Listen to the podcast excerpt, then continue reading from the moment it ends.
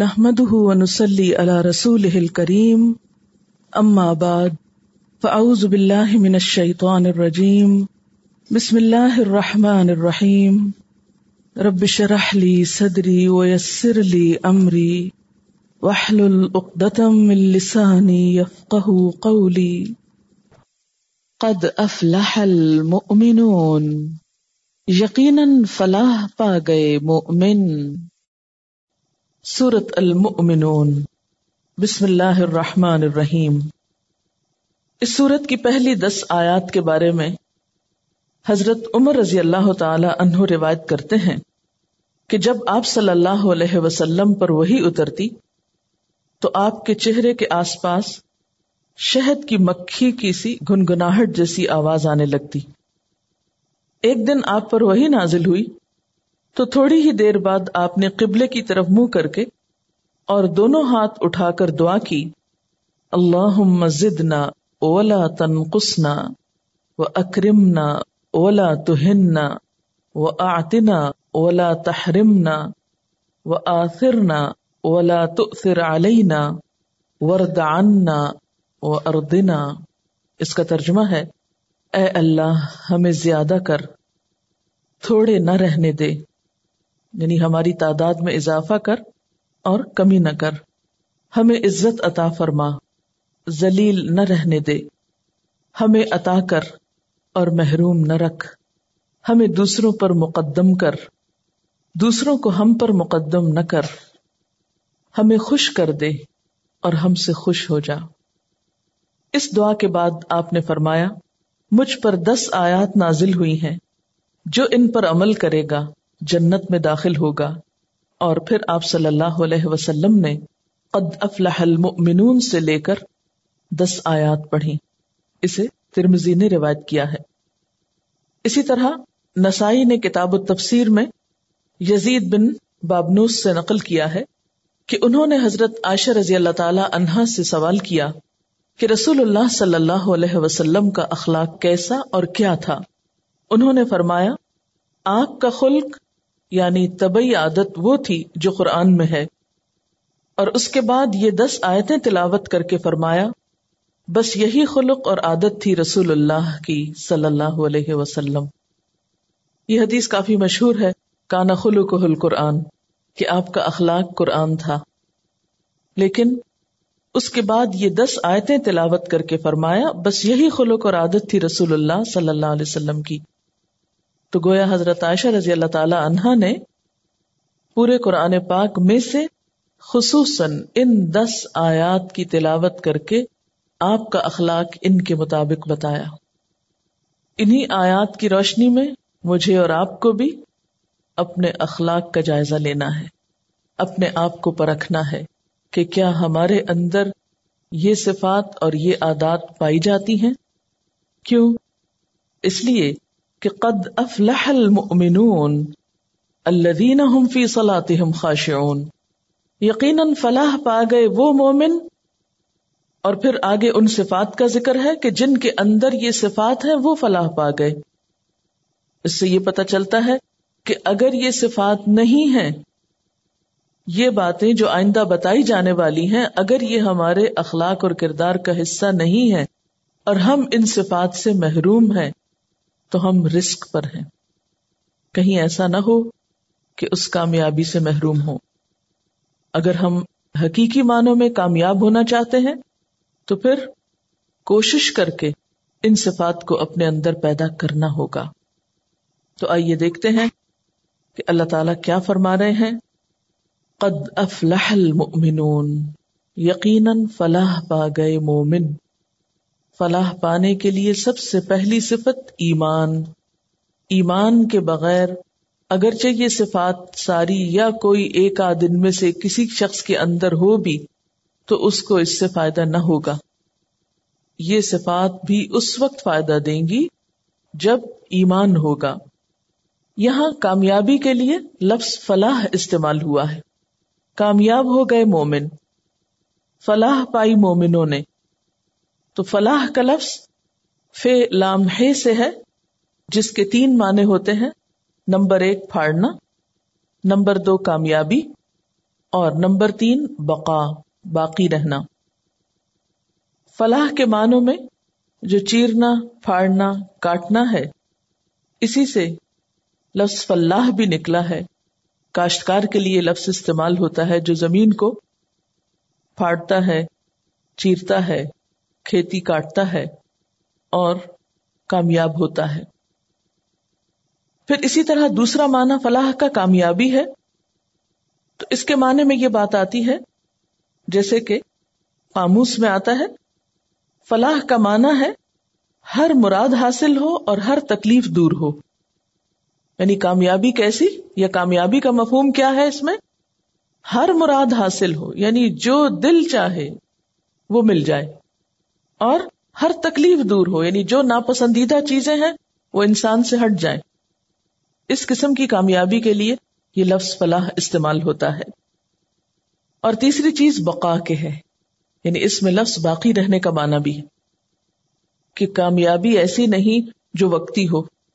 مثلا کوئی ایک دن یا ایک گھنٹہ یا ایک لمحہ آپ کا ایسا گزرا کہ جو آپ چاہتے تھے وہ آپ نے کر لیا اور جو آپ ناپسند کرتے تھے وہ آپ سے دور ہو گیا۔ اور اگلے ہی لمحے وہ سب مصیبتیں پھر لوٹ آئیں جن کو آپ اپنے سے ہٹانا چاہتے تھے۔ اس فلاح کی طرف یہاں اشارہ ہے جو ہمیشہ کی ہے۔ جزوی یا وقتی کامیابی نہیں، ہمیشہ کی کامیابی۔ اسلام کی نظر میں مفلح وہ ہوتا ہے جو دنیا میں رہ کر اپنے رب کو راضی کرے اور اس کے بدلے میں آخرت میں اللہ تعالی کی رحمت اور بخشش کا مستحق ہو۔ اس کے ساتھ اگر دنیا بھی مل جائے تو اچھا اگر دنیا نہ بھی ملے تو جو شخص آخرت کی کامیابی پا گیا، وہی دراصل مفلح ہے۔ اس ساری ڈیفینیشن کو سامنے رکھا جائے تو دو تین چیزیں سامنے آتی ہیں۔ نمبر ایک، اس کامیابی کے لیے کوشش ضروری ہے۔ یعنی پہلا مانا تھا نا اس میں پھاڑنا، چیرنا، کاٹنا، یہ سارے کام مشقت والے جسے پیچھے جہاد کی بات تھی، تو یہاں پر فلاح کے معنوں میں اسی مشقت کی روح موجود ہے۔ دوسری بات یہ ہے کہ اصل مفلے اور کامیاب وہ ہے جس کی ہر مراد پوری ہو اور ہر تکلیف دور ہو۔ اور ایسا ہونا دنیا میں ممکن نہیں۔ اس لیے کوئی شخص جو دنیاوی اعتبار سے کامیاب کہلاتا بھی ہے وہ حقیقی معنوں میں کامیاب نہیں۔ تو ہم جب کامیابی کے لیے کوشش کریں، تو صرف دنیا کو سامنے رکھ کر نہیں، آخرت کو سامنے رکھ کر۔ باقی رہنے والی یعنی بقا کے معنی بھی مد نظر رہیں۔ تو قد افلاح اب جب لفظ ہم بولے افلاح کامیاب ہو گیا۔ تو کیا ذہن میں آ رہا ہے؟ محنت کی، مشقت کی، وہ مشقت، کام آئی فائدہ مند رہی، قبول ہو گئی، ایسی خوشی نصیب ہوئی کہ جو چاہا مل گیا اور جو پسند نہیں تھا وہ سب دور ہو گیا اور پھر ایسی کامیابی جو ہمیشہ ہمیشہ کے لیے۔ قد افلاح بامراد ہو گیا، اپنی منزل کو پا گیا، ہمیشہ کی خوشیوں کو پا گیا۔ کون المؤمنون جس میں ایمان کی صفت تھی، ایمان والے؟ اور ایمان بھی یہاں صرف زبانی اقرار کا نام نہیں۔ اسی لیے مؤمنون کی ساتھ جو صفات بتائی جا رہی ہیں، وہ کچھ تمنا اور آرزو پر مشتمل نہیں یا محض باتوں پر مشتمل نہیں، بلکہ اس میں محنت ہے، مشقت ہے، کوشش ہے۔ تو پہلی صفت جو بتائی گئی، وہ کیا ہے؟ الذین هم فی صلاتهم خاشعون۔ وہ لوگ کامیاب ہیں جو اپنی نمازوں میں خوشو رکھتے ہیں خوشو اختیار کرتے ہیں۔ خوشو کا لفظ خے شین، این سے ہے، جس کا معنی ہے سکون۔ ایسی نماز جس میں سکون ہو، دل کے اندر بھی اور ظاہری حرکات میں بھی۔ یعنی دل میں اللہ کا خوف ہو، اللہ ہی کی محبت ہو اللہ کی طرف دھیان ہو اور دل کے اندر یہ احساسات اتنے گہرے ہوں کہ انسان کے ظاہری رویے میں بھی نظر آ رہے ہوں، اس کے اعضاء پر بھی ان کا اثر ہو۔ پھر خوشبو کا معنی، کسی کے آگے جھک جانا، دب جانا آجزی اور انکساری کا اظہار کرنا بھی کیا گیا ہے۔ تو گویا خوشبو کا لفظ آتے ہی دل میں پہلا خیال کیا آنا چاہیے؟ سکون، ٹھہراؤ، ریلیکس، آجزی، جھکاؤ۔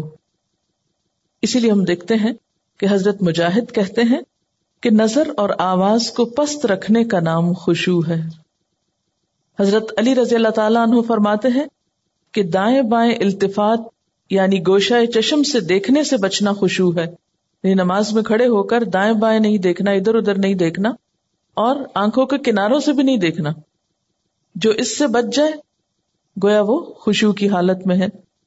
حضرت عطا فرماتے ہیں کہ بدن کے کسی حصے سے نہ کھیلنا خوشو ہے۔ یعنی نماز میں بے وجہ کھجانا یا کپڑے ٹھیک کرنا، ہلنا جلنا، آگے پیچھے ہونا، کبھی ٹانگ اٹھانا، کبھی انگلیاں مروڑنا، کبھی کچھ کرنا۔ کبھی ایک ٹانگ پہ بوجھ ڈال کے کھڑے ہو جانا۔ یہ سب چیزیں خوشبو کے خلاف ہیں۔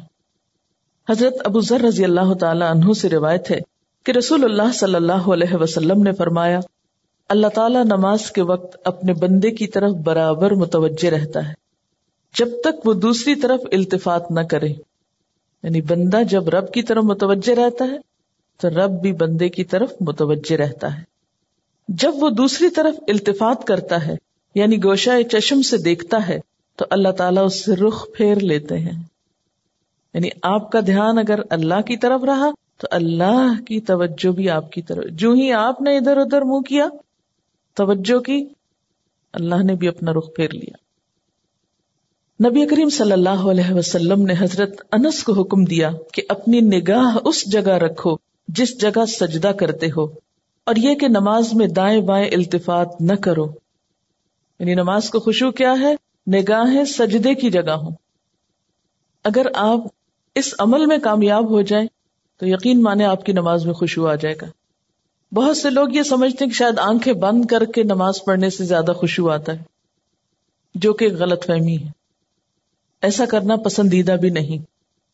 لگتا بہت آسان ہے کہ کچھ چیز نظر نہ آئے تو ہمارا دھیان زیادہ اللہ کی طرف ہو جائے گا۔ جو لوگ آنکھیں بند کر کے پڑھتے ہیں وہ آنکھیں کھول کر سجدے کی جگہ دیکھنا شروع کریں۔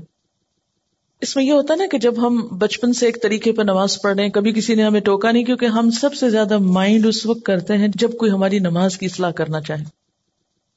عام طور پر اگر آپ لوگوں کو کسی بھی چیز سے روکیں تو وہ اتنا نہیں برا مناتے، لیکن اگر نماز کے بارے میں تھوڑی سی بات بھی کر دے تو ہائپر سینسٹیو ہوتے ہیں۔ غصہ کرتے ہیں کیوں کہا؟ مثلا کسی نے اگر دوپٹہ باریک لیا نماز میں تو اسے روکا جائے کہ نہیں؟ یہ ٹھیک نہیں، یا اگر ٹخنے ننگے ہو رہے ہیں اور بتایا گیا، یا یہ کہ نماز کا طریقہ درست نہیں، اگر اس میں کسی نے تھوڑی سی بھی مداخلت کر دی، تو ناقابل برداشت۔ تم ہوتے کون ہو مجھے کچھ کہنے والے؟ اس لیے عموماً لوگ اپنی عزت بچانے کو دوسروں کو چھوڑ دیتے ہیں۔ ٹھیک ہے، جو چاہیں کریں پھر۔ کیا ہو سکتا ہے؟ جب کسی کو خود پرواہ نہیں، جب کوئی خود اپنی اصلاح نہیں چاہتا، تو آپ کیا کر سکتے ہیں کسی کے لیے؟ اور بعض اوقات انڈائریکٹلی بیسوں بار سمجھانے کے باوجود بھی لوگ اپنا طرز عمل نہیں بدلتے۔ تو یاد رکھیے کہ جب تک طریقہ درست نہیں ہوگا، خوشبو نہیں آئے گا۔ تو خوشبو لانے کے لیے نمبر ون کہ سنت کے مطابق نماز پڑھنے کی کوشش کریں۔ اور اس میں سجدے کی جگہ پہ دیکھنا شروع کریں۔ نماز میں حرکت کم کریں۔ اگر آپ کسی کو خوشبو کے ساتھ نماز پڑھتے دیکھیں تو آپ دیکھیں گے آپ کی نماز میں بھی آئے گا یا آپ کے پاس اگر کوئی کھڑا ہو تو اس سے بھی آپ کو فائدہ ہوگا۔ لیکن اگر آپ واقعی چاہتے ہیں، کیونکہ اس تدبیر نے مجھے بہت زیادہ فائدہ دیا ہے۔ آنکھیں بند نہیں کرنی، آنکھیں کھلی رکھنی ہے، لیکن مسلسل سجدے ہی کی جگہ پہ دیکھنا ہے۔ ادھر ادھر نہیں دیکھنا۔ اور کم سے کم حرکت، ہلنا نہیں ہے۔ یہ دو کام آپ کر لیں تو اندر بھی ٹھہراؤ آئے گا۔ اسی لیے خوشو کا معنی سب سے پہلے میں نے آپ کو سکون والا بتایا سکون۔ اور جو اس طرح نماز پڑھے، اس کی نماز کے بعد بھی اس کو ایک خاص سکون نصیب ہوگا۔ ہم نماز پڑھ کے بے چین اٹھتے ہیں بعض اوقات۔ کیا پڑھا؟ کبھی رونے بھی بیٹھ جاتے ہیں، کوئی فائدہ نہیں۔ رونے دھونے سے کوئی زیادہ فائدہ نہیں۔ ہے یہ ایک لیم ایکسکیوز ہوتا ہے، رو کے اپنے آپ کو ہم خوش کر لیتے ہیں کہ ہم رو لیے، بس ندامت کے آنسو نے سب غلطی دھو دی۔ ٹھیک ہے، اس سے دھل جاتی ہے غلطی، لیکن غلطی کی جب تک اصلاح نہ ہو تو محض رونا فائدہ نہیں دیتا، یا محض ندامت فائدہ نہیں دیتی۔ تو اس لیے دو چیزوں پہ خصوصی توجہ کرنی ہے، اگر چاہتے ہیں خوشبو آئے۔ تو یہاں پر اللہ تعالیٰ فرماتے ہیں کہ صرف نماز پڑھنا ہی کافی نہیں، بلکہ نماز میں خوشبو ضروری ہے کس کے لیے؟ کامیابی کے لیے۔ اسی لیے آپ دیکھیے کہ ایسی جگہ پر نماز پڑھنے کو کہا گیا ہے جہاں زیادہ آس پاس موومنٹ نہ ہو۔ مردوں کے لیے تو بہت ہی اچھا چانس ہوتا ہے کہ مسجد میں چلے جائیں۔ مسجد میں سبھی نماز پڑھیں، کچھ اور تو وہاں ہو نہیں رہا ہوگا۔ تو اس میں خوشبو پیدا ہونے کا ایک قدرتی ماحول ہوتا ہے۔ لیکن عورتوں کے لیے کیا پسندیدہ ہے؟ جیسے حدیث میں آتا ہے کہ گھر کے اندر والے حصے میں۔ یعنی جتنا عام ایکٹیویٹی والے حصے کو چھوڑ کر آپ الگ تھلگ ہو کر نماز پڑھیں، اتنا ہی اچھا ہے۔ تو جب ہم سکون کے فارمولے پہ عمل کریں گے تو لازمی طور پر پھر ہم نماز میں کچھ اور چیزوں کا بھی خیال رکھیں گے۔ جو عموماً دیکھا گیا ہے کہ لوگ ان کا خیال نہیں رکھتے۔ تو کن چیزوں سے پھر بچنا ہے؟ مثلاً نمبر ایک، ہلنا نہیں. نمبر دو، مختلف سمتوں میں جھکنا نہیں. کیسے؟ یعنی یہ نہیں کہ کبھی دائیں ٹانگ پہ کھڑے ہو جائیں، کبھی بائیں ٹانگ پہ کھڑے ہو جائیں. یہ نہیں کرنا. ٹھیک ہے؟ اگر شروع میں آپ کو بہت لمبی نماز کی عادت نہیں تو مختصر پڑھنا شروع کریں، لیکن ہلے بغیر. کپڑوں کو بار بار سمیٹے نہیں. نہ ان کو جھاڑے ایسا دوپٹہ یا ایسا لباس نہیں پہنے کہ جو بار بار گرے اور بار بار آپ اس کو سمیٹنے میں مصروف ہوں. پھر اسی طرح جائے نماز کو درست طریقے پہ بچھائیں۔ یہ نہیں کہ نماز کے بیچ میں ہی آپ اسے ٹھیک کرنا شروع کر دیں۔ ایسی جائے نماز پہ کھڑے مت ہو کہ جو ہر دفعہ میں اکٹھی ہو جائے اور ہر دفعہ میں آپ اس کو سیدھا کر رہے ہیں پہلے جو کھجور کے درختوں کے پتے ہوتے تھے، ان کے جو جائے نماز ملتے تھے، اگر آج آپ کو میسر ہو اور اس پر نماز پڑھنے کی کوشش کریں تو آپ دیکھیں گے خوشبو میں اضافہ ہوگا۔ بالکل ایک نیچرل میٹ ہوتا ہے نا۔ اس کی اپنی ایک خوشبو بھی ہوتی ہے اور وہ اکٹھا نہیں ہوتا اور اس پر آپ کے ہاتھ پاؤں سب جم جاتے ہیں۔ یہ جتنی مخملی جائے نمازیں آ گئی ہیں، اتنی ہی نماز میں خوشبو ختم ہو گیا۔ کبھی پاؤں پھسل رہے ہوتے ہیں، کبھی ہاتھ پھسل رہے ہوتے ہیں۔ تو جس چیز پر آپ نماز پڑھتے ہیں، اس کو بھی درست کرنے کی ضرورت ہے۔ وہ بھی مددگار ہے۔ اسی لیے آپ صلی اللہ علیہ وسلم نے نماز کے وقت سامنے نقش و نگار اور جا نمازوں کے اوپر نقش و نگار اور ان چیزوں کو ناپسند کیا ہے، کیونکہ یہ بھی نماز میں خلل انداز ہوتے ہیں۔ پھر اسی طرح تن کے بھی نہیں کھڑے ہونا چاہیے۔ یعنی بہت اکڑ کے نہیں کھڑے ہو بلکہ نارمل، نیچرل، ریلیکس طریقے سے کھڑے ہوں۔ بہت اونچی کی رات نہ کریں۔ مثلاً اگر آپ تحجد میں یا نفل کسی میں ذرا سا زیادہ تلاوت کرنا چاہتے ہیں، بہت چیخ چلا کے نہیں کریں۔ یا کہیں آپ امامت کرا رہے ہیں تو اس صورت میں بھی کراط میں آجزی ہونی چاہیے، کیونکہ وہ بھی خوشبو میں اضافہ کرے گی۔ اسی طرح گا گا کر تلاوت کرنا، یہ بھی درست نہیں۔ مصنوعی تکلف سے تلاوت کرنا۔ پھر اسی طرح نماز میں جمائیاں لینا اور لیتے چلے جانا۔ نہیں، ان کو کنٹرول کریں۔ اسی طرح جلدی جلدی کرنا، کیونکہ خوشبو کیا ہے؟ سکون۔ اور سکون میں کیا ہے؟ کہ آپ جب قیام کریں تو ہلنا بند کر دے رکو کریں تو اتنی دیر رکو کریں کہ جسم ہلنا بند کر دے۔ رکو سے جب اٹھے تو کھڑے ہو کر دوبارہ اتنا کھڑے ہو کم از کم کہ آپ کا جسم ہلنا بند کر دے۔ پھر جب آپ سجدے میں جائیں، ٹک جائیں اور اس وقت سر اٹھائیں جب تسبیحات پوری ہو چکی ہوں اور ہلنا بھی ختم ہو چکا۔ یہ نہیں کہ آپ ایک کانسٹنٹ موومنٹ میں کھڑے ہوئے تو رکو رکو میں ہلتے ہلتے پھر کھڑے ہو گئے، پھر سجدے میں ابھی ہلنا بند نہیں تو پھر کھڑے ہو گئے اور پھر واپس پلٹ گئے۔ یہ ماری ماری نماز جو ہے جلدی کی، اس سے قطن خوشبو نہیں آتا۔ خوشبو کے لیے آپ کو ٹھہر ٹھہر کر آہستہ نماز پڑھنی ہوگی۔ اسی طرح اگر کوئی چیز نماز میں اذیت دے رہی ہو تو اس کو ہٹانا ضروری ہے۔ کیونکہ بازو کا جب ہم کہتے ہیں نا سکون اور ٹھہر جانا، تو اس میں ہم ایسا ٹہرتے ہیں کہ کوئی چیز اگر ہمیں اس میں پریشان کر رہی ہے چب رہی ہے یا کوئی خارش ہو گئی یا کچھ، تو ہم اس کی طرف بھی توجہ نہیں دیتے، نتیجہ کیا تو کچھ سمجھ نہیں آتا، پڑھ کیا رہے۔ تو یہ ان نیچرل قسم کا سکون بھی تاری نہیں کرنا۔ اس میں کوشش کریں کہ کم سے کم موومنٹ سے اس سبب کو دور کر دیں۔ مثلاً اگر کہیں خارش ہوئی ہے تو ایک ہاتھ سے بس اس جگہ ہلکا سا دبا کے خارج کر دیں۔ یہ نہیں کہ ہلا ہلا کے خارج شروع کر دیں۔ یا بالوں سے کھیلنا یا کپڑوں سے۔ مختلف لوگوں کو دیکھ کے آپ اندازہ کر سکتے ہیں کہ کون کس طرح پڑھ رہا ہے نا، اور اس سے اپنے آپ کو کمپیئر کرتے ہیں۔ تو یہ ساری چیزیں جو ہیں ہل جل کی، یہ نماز کی خوشبو میں اثر انداز ہوتی ہیں۔ پھر ایک اور مرحلہ ہے اور وہ ہے اندر کے خیالات اور سوچوں کا۔ بہت سے لوگ اس پر پریشان ہوتے ہیں۔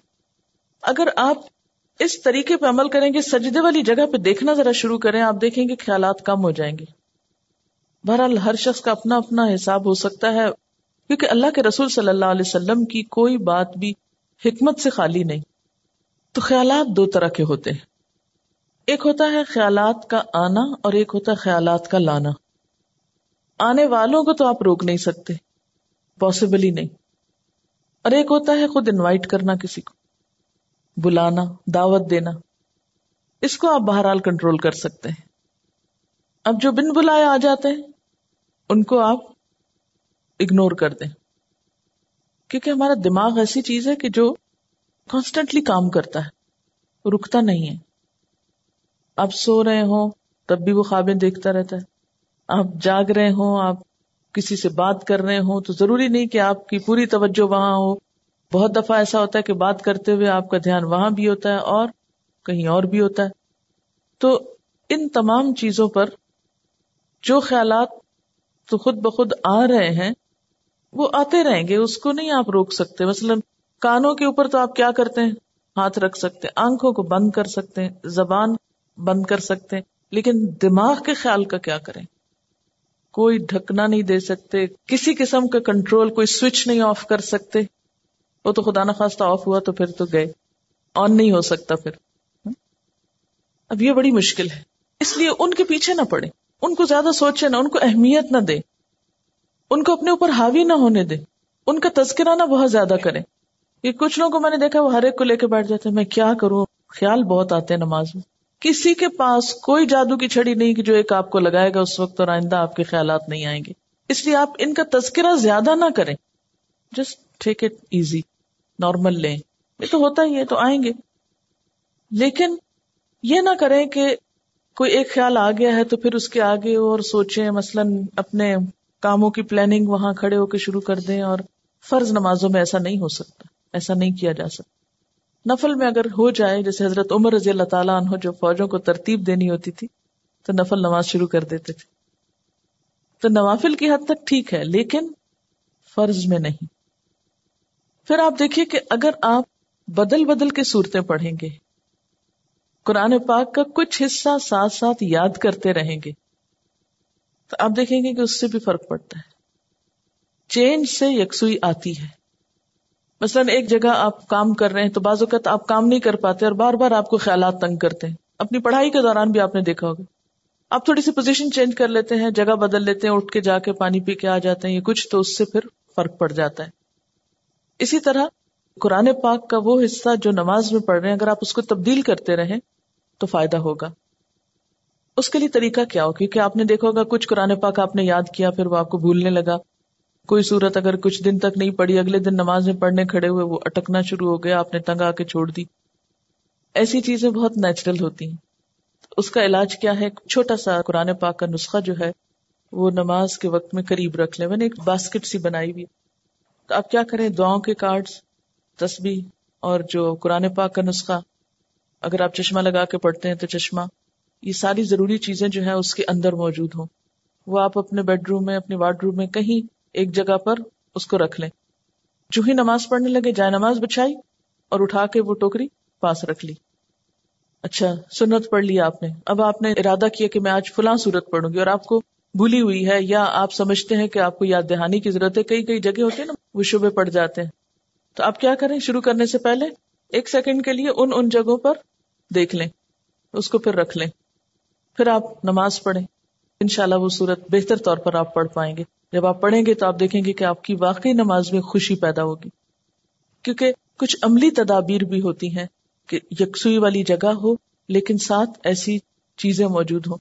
مثلاً اگر آپ نوافل پڑھ رہے ہیں اور آپ تھک گئے ہیں بیچ میں، تو بجائے اس کے اب آپ اپنے اوپر زور زبردستی کر کے پھر کھڑے ہو جائیں، آپ بیچ میں تھوڑا بیٹھ بھی سکتے ہیں یا یہ کہ سلام پھیر کر آپ دعاؤں کا کارڈ نکالیں، کچھ دعائیں پڑھ لیں، اس میں آپ ریلیکس بھی ہو جائیں گے۔ اور ساتھ یہ ہے کہ دعائیں بھی مانگی جائیں گی اور اگلے دو نفل جو ہیں وہ زیادہ یکسوئی کے ساتھ پڑھے جائیں گے۔ تو اس طرح کی کچھ عملی تدابیر جو ہیں وہ آپ کی نماز کو اچھا کر دیتی۔ اسی طرح اگر ماحول کو تھوڑا اور خوشگوار بنائے مثلاً یہ کہ جا نماز کے اوپر اگر آپ تھوڑا سا عطر لگا لیں یا یہ کہ آپ اس کو جھاڑ پٹک کے رکھیں کچھ عرصے بعد اس کو دھو لیں، صاف کر لیں، تو یہ جو پاکیزگی اور صفائی کے جو مرحلے ہیں، نماز کے ساتھ، لباس کے علاوہ، جسم کے علاوہ، جگہ کی صفائی، اس سے بھی نماز میں خوشبو آتا ہے۔ کیونکہ اگر آپ ایسی جگہ پہ نماز پڑھیں جو اسمیلی ہے یا جہاں گٹن ہے یا جہاں کوئی آکسیجن نہیں ہے، تو اس سے بھی کیا ہوگا کہ آپ کو ایک دم جمائیاں آنے لگیں گی، آپ کو نیند آنے لگے گی، آپ کے اندر ایک بیزاری کی کیفیت ہوگی۔ تو ہمیشہ جب کوئی مسئلہ پیش آئے تو صرف رونا دھونا نہ کیا کرے ہم رونا دھونا کر کے، واویلا کر کے یہ سمجھتے ہیں کہ مسئلہ حل ہو جائے گا، جو کہ ہو سکتا ہی نہیں۔ واویلا کرنا کسی مسئلے کا حل نہیں۔ اس کو تو اپنی زندگی سے نکال دیں۔ جو میں نے دیکھا کہ خواتین میں زیادہ ہی ہے۔ اور اس سے ہم مار کھاتے ہیں۔ ہاں؟ یعنی کو مسئلہ پیش آیا۔ ہائے کیا کروں؟ ہائے کیوں ہو گیا؟ یہ سب نکال دیں۔ مسئلہ پیش آنے پر مسئلہ نماز میں خوشبو نہیں، مسئلہ پیش آ گیا۔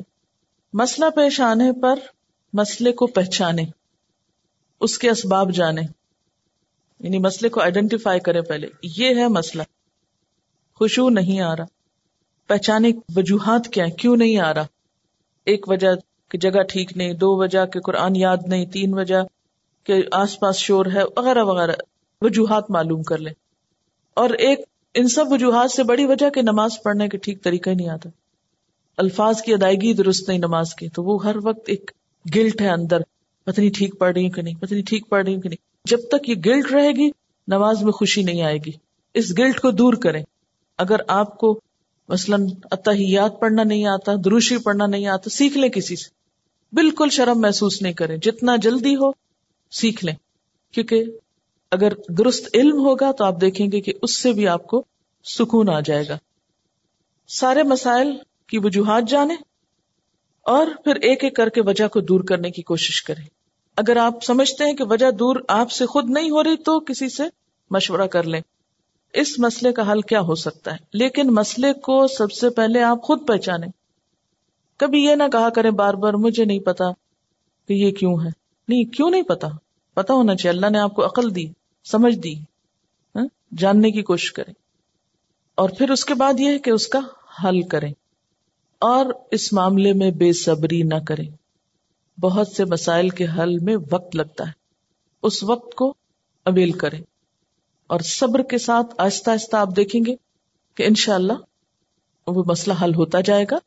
اور سب سے بڑی بات یہ کہ پھر اللہ تعالیٰ سے خوب خوب دعا کریں۔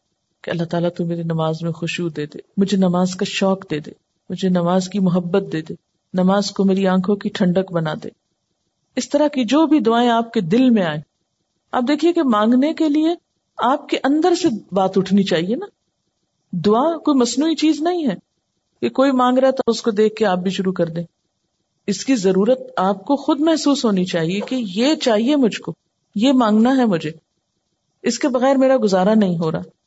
تو جس طرح دنیا کی چیزوں کے لیے ہم تڑپ تڑپ کے مانگتے ہیں، اسی طرح دین کے لیے بھی، اپنی آخرت کے لیے بھی تڑپ تڑپ کے مانگنا سیکھے ان شاء اللہ آپ دیکھیں گے کہ اللہ تعالیٰ کی رحمت بہت قریب ہے۔ پھر ایک اور بات یہ کہ جہاں اٹکاؤ ہو، وہاں صدقہ کریں۔ یعنی جو صدقہ ہے، ہر رکاوٹ کو دور کرنے کا ذریعہ ہوتا ہے۔ اس سے آپ دیکھیں گے کہ گریں کھولیں گی۔ اور صدقے کے لیے بھی ضروری نہیں کہ کوئی بہت بڑی اسپیشل چیز آپ تیار کریں، جمعرات کا انتظار کریں اور پھر اس میں کھانا پکائیں اور پھر اس میں کوئی مخصوص لوگوں کو بلائیں اور کھلائیں یا کوئی اور اس طرح کا مصنوعی کام کریں۔ اس کے لیے کیا ہے؟ کہ فوری طور پر کسی کے ساتھ کوئی بھلائی کر لیں۔ اور کوئی نہیں تو جو سامنے سے آ رہا ہے اس کو دیکھ کے مسکرا لیں۔ اسی طرح آگے بڑھ کے سلام کریں۔ ان چھوٹی چھوٹی چیزوں میں دوسروں کی مدد جو ہے، یہ سب صدقے کے کام ہے اور ساتھ یہ کہ پھر اللہ کے راستے میں مال خرچ کرنا، اپنی پسندیدہ چیز دوسرے کو دے دینا، اسی طرح کی چھوٹی چھوٹی چیزیں تو آپ دیکھیں گے کہ وہ اندر کی گریں کھولیں گی نا، تو باہر کی خود بخود کھلنے لگیں گے اور آپ ریلیکس ہو جائیں گے۔ نماز جو ہے کامیابی کا ذریعہ ہے، اگرچہ مکمل کامیابی آخرت میں ہوگی، لیکن دنیا میں بھی آپ دیکھیں گے کہ آپ کو ہر مشکل کا حل، جیسے نبی صلی اللہ علیہ وسلم کا طریقہ تھا، کیا تھا؟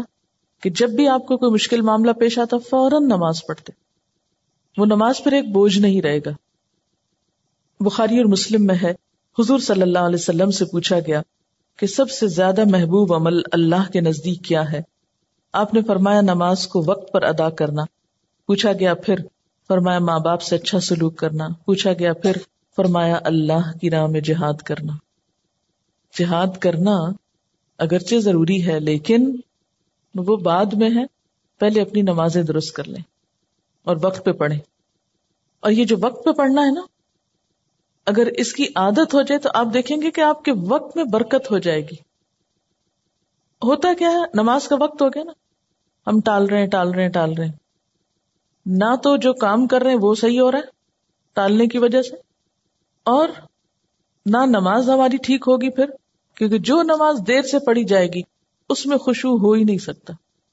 اگر آپ فجر کے آخری ٹائم پہ اٹھے ہیں، کیسے خوشبو آئے گا؟ ٹینشن تو یہی رہے گی کہ سورج نہ نکل آئے یا نکل نہ چکا ہو۔ کوئی بھی نماز جو تاخیر سے پڑھیں گے آپ، وقت گزار کے پڑھیں گے، وہ خوشبو سے خالی ہو جائے گی، خود بخود آٹومیٹیکلی پھیکی ہو جائے گی۔ اس لیے کوشش کریں۔ یعنی اگر آپ خوشبو لانا چاہتے ہیں تو پہلی کوشش کہاں سے شروع ہو؟ کہ وقت پر اور اول وقت میں۔ حضرت ابو دردا سے روایت ہے کہ رسول اللہ صلی اللہ علیہ وسلم نے فرمایا، سب سے پہلی چیز جو امت سے اٹھ جائے گی یعنی سلب ہو جائے گی، وہ خوشو ہے۔ یہاں تک کہ قوم میں کوئی خاشے نظر نہ آئے گا۔ بہت سے لوگ نماز پڑھیں گے مگر کوئی خاشع نظر نہ آئے گا۔ حدیث میں آتا ہے، ایک مرتبہ نبی صلی اللہ علیہ وسلم نے ایک شخص کو دیکھا کہ نماز پڑھ رہا ہے۔ ساتھ ساتھ داڑھی کے بالوں سے کھیلتا جا رہا ہے۔ اس پر آپ نے فرمایا، لو خش عقل بہ خش ات اگر اس کے دل میں خوشو ہوتا، تو اس کے جسم پہ بھی خوشو تاری ہو جاتا۔ تو آخری بات یہ ہے کہ ظاہری خوشو جب آتا ہے جب دل میں خوشو دل اللہ کے آگے جھکا ہوا۔ اور اگر دل دنیا کی یادوں میں اور دنیا کے قصوں میں مشغول ہو، تو پھر خوشو نہیں آ سکتا۔ اسی لیے فوراً بات کیا فرمایا؟ معرضون۔ اور وہ لوگ جو لغ سے اعراض برتتے ہیں لغ سے منہ مو موڑتے ہیں۔ لغ کیا چیز؟ لام، غین واؤ بے معنی بات جو کسی گنتی میں شمار نہ ہو، جو سوچ سمجھ کے نہ کی جائے۔ بے فائدہ کام، بے فائدہ بات۔ ہر وہ قول اور فیل جو زندگی کے اصل مقصود یعنی اللہ کی رضا حاصل کرنے سے غافل کرنے والا ہو۔ کوئی بھی کام یا بات جو اصل مقصد سے انسان کو ہٹائے۔ بات یہ ہے کہ اسلام کا حسن یہی بتایا گیا ہے، من حسن اسلام المر ترک ہو مالا یعنی۔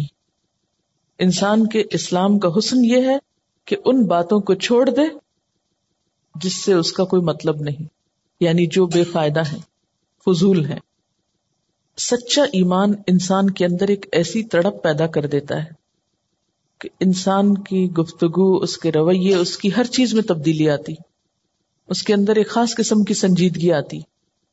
اور بے فائدہ کاموں میں وقت ضائع کرنا اسے سب سے زیادہ مشکل لگتا ہے۔ جیسے بے مقصد لوگوں کو کوئی مفید کام کرنا مشکل لگتا ہے، کوئی سنجیدہ کام مشکل لگتا ہے، اسی طرح سچے مومنوں کو بیکار کام کرنے بہت مشکل لگتے ہیں۔ وقت ضائع کرنا بہت مشکل لگتا ہے۔ اسی لیے ان کا طریقہ کیا ہوتا ہے؟ کہ وہ ادا مرو بلغ مرو کراما۔ جب ان کا لغ پر گزر بھی ہوتا ہے۔ یعنی لغ میں مبتلا ہونا تو دور کی بات، وہ اس کے پاس سے بھی گزرتے ہیں تو مرو کراما۔ بہت معزز طریقے سے گزر جاتے ہیں۔ سورت القصص میں آتا ہے وہ ادا سم الغ آردو ان جب کوئی لغ بات سنتے ہیں تو اس سے اعراض برتتے ہیں۔ وقال لنا اعمالنا ولکم اعمالکم۔ اور کہتے ہیں، ہمارے لیے تو ہمارے کام ہے اور تمہارے لیے تمہارے کام۔ تمہاری دلچسپیاں اور ہیں، ہماری اور ہیں۔ تمہارا کام اور ہے، ہمارا اور ہے۔ تو اس کا کیا یہ مطلب ہے کہ اسلام میں کسی تفریح کی، کسی انٹرٹینمنٹ کی، کسی دلچسپ چیز کی کوئی گنجائش نہیں۔ کیا آپ کوئی کھیل کود نہیں کر سکتے یا آپ کوئی بھی انجوائمنٹ کا کام نہیں کر سکتے؟ ایسا نہیں ہے۔ کر سکتے ہیں، لیکن مومن کے یہ کام بھی بامقصد ہوتے ہیں۔ مثلا صحابہ کرام کی تفریح کیا ہوتی تھی؟ تیر اندازی نیزہ بازی، تیراکی، نشانہ بازی۔ ایک حدیث میں آتا نا کہ علم اولاد کم اسباہ اور رمایا اپنی اولاد کو سباہ یعنی تیراکی سکھاؤ تیر اندازی سکھاؤ گھڑ سواری سکھاؤ۔ اسی طرح صحابہ کرام کے درمیان دوڑنے کے مقابلے ہوتے تھے۔ آپ کو یاد ہوگا کہ یہ مقابلہ تو خود حضور صلی اللہ علیہ وسلم اور حضرت عائشہ کے درمیان بھی ہوا اور دو مرتبہ کا ذکر ملتا ہے۔ یعنی کھیل ایسا ہو کہ جو انسان کو بیکاری کی طرف نہ لے جائے، بلکہ ایسا کھیل ہو کہ جو با مقصد ہو، جس کا کچھ نتیجہ حاصل ہو۔ کھیل محض وقت کا یا پیسے کا ضیاع نہ ہو۔ کیونکہ ہمارے پاس جتنی بھی صلاحیتیں ہیں، جو بھی چیزیں ہیں، یہ دراصل امانت ہے اللہ کی طرف سے ہمارے پاس۔ ان کو بے فائدہ چیزوں میں ضائع کرنا، کہ جس سے نہ آپ کی جسمانی صحت ہو، نہ ہی آپ کی دین دنیا میں کوئی فائدہ ہو، ان چیزوں سے پرہیز کرنا ضروری۔ اسی طرح، کیا آپس میں میل ملاقات نہیں کر سکتے؟ آپس میں بات چیت نہیں کر سکتے؟ ہر وقت کام ہی کرنا چاہیے۔ یہ نہیں ہے اس کا مطلب۔ اس کا مطلب یہ ہے کہ آپ بات چیت کر سکتے ہیں، لیکن بےحدہ باتوں سے منع کیا گیا۔ فضول باتیں جن کا کوئی نتیجہ نہ ہو۔ غیبت، جھوٹ فوہش گفتگو، کسی کا مذاق اڑانا، ان چیزوں سے منع کیا گیا ہے۔ جب لغ سے ہم بچتے ہیں تو ہماری انرجی سیو ہوتی ہے نا۔ تو پھر وہ انرجی مثبت اور تعمیری کاموں میں لگتی ہے۔ ورنہ لغویات میں بھی بہت سی انرجی، مال، وقت ضائع ہوتا ہے۔ تو نماز میں خوشبو کے لیے نسخہ کیا ہے؟ لفظ سے بچنا۔ اسی لیے ان دونوں کو ساتھ ساتھ ذکر کیا گیا ہے۔ اور وہ لوگ لغ سے اعراض برتتے ہیں۔ لغ سے ان کو کوئی دلچسپی نہیں ہوتی۔ کیونکہ ان کے نزدیک دنیا کوئی کھیل تماشے کی جگہ نہیں ہے۔ انجوائمنٹ کی جگہ نہیں ہے۔ یہ تو امتحان کی جگہ ہے۔ عمر اور وقت کسی مقصد کے تحت ملا ہے۔ وقت کاٹنے کی چیز نہیں، استعمال کرنے کی چیز ہے۔ اس سے یہ پتا چلتا ہے کہ مومن کا ٹیسٹ مختلف ہوتا ہے، دوسرے لوگوں کی نسبت۔ جس کے اندر اللہ کی محبت سما جاتی ہے، پھر اس کو کوئی ایسا کام پسند ہی نہیں آتا، کسی ایسی چیز میں دل ہی نہیں لگتا کہ جو اللہ کو ناراض کرنے والی۔ بالکل ایسے نہیں جیسے آپ کے دل میں کسی بھی چیز کا شوق ہو، کوئی بھی آپ کی پسندیدہ چیز ہو اس کے علاوہ دوسری چیزوں کی طرف آپ کا دھیان ہی نہیں جاتا۔ خود بخود وہ چیز آپ کو اپنے اندر اتنا مشغول کر لیتی کہ دوسری چیزیں آپ کو اٹریکٹ ہی نہیں کرتی۔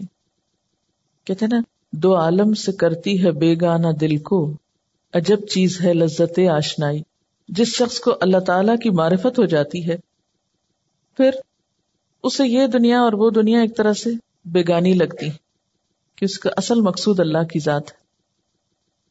دنیا میں ضرورت کے تحت رہتا ہے، دنیا استعمال کرتا ہے، میل ملاقات کرتا ہے، سب کچھ کرتا ہے۔ لیکن بیگانوں کی طرح ان سب چیزوں کو اپنا نہیں سمجھتا۔ اور وہ ہیں بھی کب؟ کون سی چیز اپنی؟ کوئی بھی چیز پرماننٹلی اپنی نہیں۔ جو بھی ہے سب امانتے ہیں۔ اور چھوڑ کے جانے کی چیزیں ہیں۔ ایسے ہی لوگوں کا پھر دل جنت میں لگ جائے گا۔ کیونکہ وہاں پر کیا ہوگا؟ لا تسمع فیہا لاغیہ۔ وہاں کوئی لغ بات سننے کو ملے گی نہیں۔ تو جن کا یہ ٹیسٹ ڈیولپ ہی نہیں ہوا، ان کے لیے تو پھر جنت میں رہنا بھی دوبر ہوگا نا۔ یعنی جن کی ساری دلچسپیاں لغ میں ہیں، فضول بیکار باتوں میں ہیں، وہ وہاں جا کر تو پھر بور ہی ہوں گے نا۔ کیونکہ ان کے ٹیسٹ کی کوئی چیز وہاں نہیں ہوگی۔ تو جنت میں جانے کے لیے صرف ایمان کا دعوی کافی نہیں۔ اپنے ٹیسٹ کو بدلنے کی بھی ضرورت ہے۔ وہ زکات فائلون زکات کے کرنے والے ہوتے ہیں۔ اب جیسا کہ شروع میں نے بتایا تھا کہ سورت مکی ہے۔ تو مکی صورتوں میں بھی زکوٰۃ کا حکم ملتا ہے۔ لیکن زکوٰۃ کیسے دی جائے؟ کتنی دی جائے؟ نصاب کیا ہے؟ شرح کیا ہے؟ اس کے لیے مدت کتنی ہے؟ یہ ساری تفصیلات مدینہ میں دی گئی تو یہاں زکوٰۃ سے ایک مراد تو صدقہ خیرات ہے۔ کیونکہ زکوٰۃ کا جو لفظی معنی ہے، وہ ہے بڑھنا نشو نما پانا، عمدہ بنانا، پاک کرنا۔ زے کاف یہ سے ذکی ہوتا ہے، کسی چیز کو عمدہ بنانا، اس کی اصلاح کرنا، اسے آگے بڑھانا۔ اسی سے لفظ تزکیہ نکلا ہے، جسے تزکیہ نفس کے لیے ہم استعمال کرتے ہیں۔ تو تزکیہ نفس کا مطلب پھر کیا ہوا؟ کہ نفس کو روحانی آلائشوں سے پاک کرنا، برے اخلاق سے پاک کرنا، حسد بوس ہرس لالچ تما شرک، ریاکاری، غیر اللہ کی محبت، ان چیزوں سے پاک کرنا۔ یعنی پہلے تو آپ لفظ زکات کو سمجھیں۔ زکات کا لفظ سنتے ہی یا بولتے ہی ہمیں فوراً مال کی زکات یاد آتی۔ ہے ٹھیک ہے، یہ لفظ مال کی زکات یا مال کی پاکیزگی کے لیے ہی اصطلاح میں استعمال ہوتا ہے۔ لیکن چونکہ مکی صورت ہے، تو یہ اس خاص اصطلاح کے طور پر استعمال نہیں ہو رہا لفظ۔ یا زکوٰۃ ایک جامع لفظ کے طور پر استعمال ہو رہا ہے، جس میں صرف مال کی پاکیزگی نہیں، بلکہ نفس کی پاکیزگی بھی، خیالات کی، اخلاق کی، کردار کی، ان تمام چیزوں کی پاکیزگی مراد ہے۔ اور صرف پاکیزگی بھی نہیں بلکہ ان کی اچھی نشو نما ان کی اصلاح، ان کو بڑھانا۔ تو ولدین زکات فائلون اور وہ لوگ تزکیے کے طریقے پر عمل کرنے والے ہوتے ہیں یعنی ایسے افعال، ایسے اعمال اختیار کرتے ہیں کہ جس سے ان کے نفس اور کردار کا تزکیہ ہوتا ہے۔ یعنی مسلسل صفائی کر رہے ہوتے ہیں اور اچھی چیزوں کی نشو نما کر رہے ہوتے ہیں۔ تو بالکل آپ اپنے گارڈن کو ذہن میں رکھیں یا زمین کے کسی بھی ٹکڑے کو جو آپ کے گھر میں کچا ہو، تو آپ کا طریقہ اس کے ساتھ دو طرح کا ہو سکتا ہے۔ بعض لوگ کیا کرتے ہیں؟ اس حصے کے اوپر کوڑا کچرا پھینک کر اس کو ڈمپ کر دیتے اور بعض لوگ اس حصے کو صاف ستھرا کر کے، اس کو تیار کر کے اس میں تھوڑا بہت کچھ گرو کر دیتے یہ جو ہمارا ہم ہے یا ہم انسان ہے یہ اللہ کی طرف سے ایسے ہی جیسے ایک زمین کا ٹکڑا ہمیں ملا۔ کچھ لوگ تو اس کی پرواہ نہیں کرتے، اپنے آپ کو ضائع کرتے ہیں، اپنی صلاحیتوں کو، جو کچھ بھی انسان کو ملا۔ اور کچھ لوگ اس کو مسلسل سنوارنے میں لگے رہتے ہیں۔ اچھی باتیں، اچھے اخلاق، اچھی چیزیں سیکھتے چلے جاتے ہیں۔ اس کو ہرا بھرا رکھتے ہیں۔ کیونکہ یاد رکھیے کہ زمین کا کوئی بھی ٹکڑا، پھر گارڈن ہی کی مثال لے لیجیے ضروری نہیں کہ ہر ایک کے پاس گارڈن ہی ہو اور کوئی بہت بڑا گارڈن ہو، اس سے مراد کوئی بھی چھوٹی سی کیاری، کوئی چیز جو عام طور پر گھروں میں تھوڑا سا حصہ کچھ نہ کچھ بچ جاتا ہے، یا نہیں بھی گھروں میں تو کہیں پر بھی، اس کو آپ ذہن میں رکھیے، اتنے ہمارے سڑکوں کے آس پاس بہت سی کچی زمینیں ہیں۔ بحثیت قوم ہی دیکھ لیجیے کہ ہم ان سب جگہوں کے ساتھ کیا معاملہ کرتے ہیں۔ چائنیز کے بارے میں آپ نے سنا ہوگا کہ کوئی چھوٹا سا حصہ بھی وہ خالی نہیں چھوڑتے۔ وہاں بھی کوئی نہ کوئی سبزیاں اگا لیں گے، کچھ نہ کچھ کریں گے۔ ہمارے ہمسائے میں اسلام آباد میں چائنیز رہتے تھے، تو میں نے دیکھا کہ انہوں نے اپنی کیاریوں میں پھول وول نہیں، سبزیاں سب اگائی ہوئی تھی اور عجیب و غریب قسم کی سبزیاں جو عام طور پہ یہاں نہیں ہوتی۔ تو انہوں نے یہ دیکھا ہوگا کہ بازار میں تو یہ چیز ملتی نہیں۔ تو بجائے واویلا کرنے کے، رونا دھونا مچانے کے، کیوں نہ اپنے ہی گارڈن میں لگانے کا تجربہ کیا جائے اور اگا لی انہوں نے۔ اللہ نے تو یہ زمین ہمیں استعمال کے لیے دی ہے، اس دنیا میں کچھ کرنے کے لیے دیا ہے۔ چاہے تو ہم اس کی مسلسل نشو نما کرتے رہیں، اس میں نئی نئی چیزیں لگاتے رہیں۔ کیونکہ زمین کے ساتھ بھی یہ ہوتا نا کہ آپ ایک فصل اگاتے ہیں، پھر وہ ختم ہو جاتی ہے پھر دوسری اگاتے ہیں، پھر تیسری اگاتے ہیں، یا ہر تھوڑے عرصے کے بعد آپ اس کی کانٹ چھانٹ کرتے ہیں۔ کوئی بھی پودا ایسا نہیں کہ جس کو آپ ایک دفعہ لگا کے غافل ہو جائیں۔ اگر آپ لگا کے غافل ہو جائیں گے تو اس کے اندر وہ نکھار اور خوبصورتی اور وہ رونق نہیں ہوگی کہ جو ہونی چاہیے۔ اس لیے جب میں یہ آیت پڑھتی ہوں نا وہ لذین زکات فائلون تو ایک ایسی پکچر میرے ذہن میں آتی کہ جیسے ایک شخص کھڑا ہو پانی کا ڈور لے کے اور وہ کیاری میں ڈال رہا ہو اور کچھ اس میں سے نکال رہا اور کچھ یعنی مسلسل کچھ کرنے میں مصروف ہے۔ مسلسل صفائی میں مصروف ہے۔ کیونکہ اگر میں اس کو لفظ صفائی بولوں نا تسکیہ کا یا زکات کا، تو وہ نہیں بات بنتی صفائی کا مطلب ہے ہر چیز کی صفائی، ہٹا دو سب کچھ۔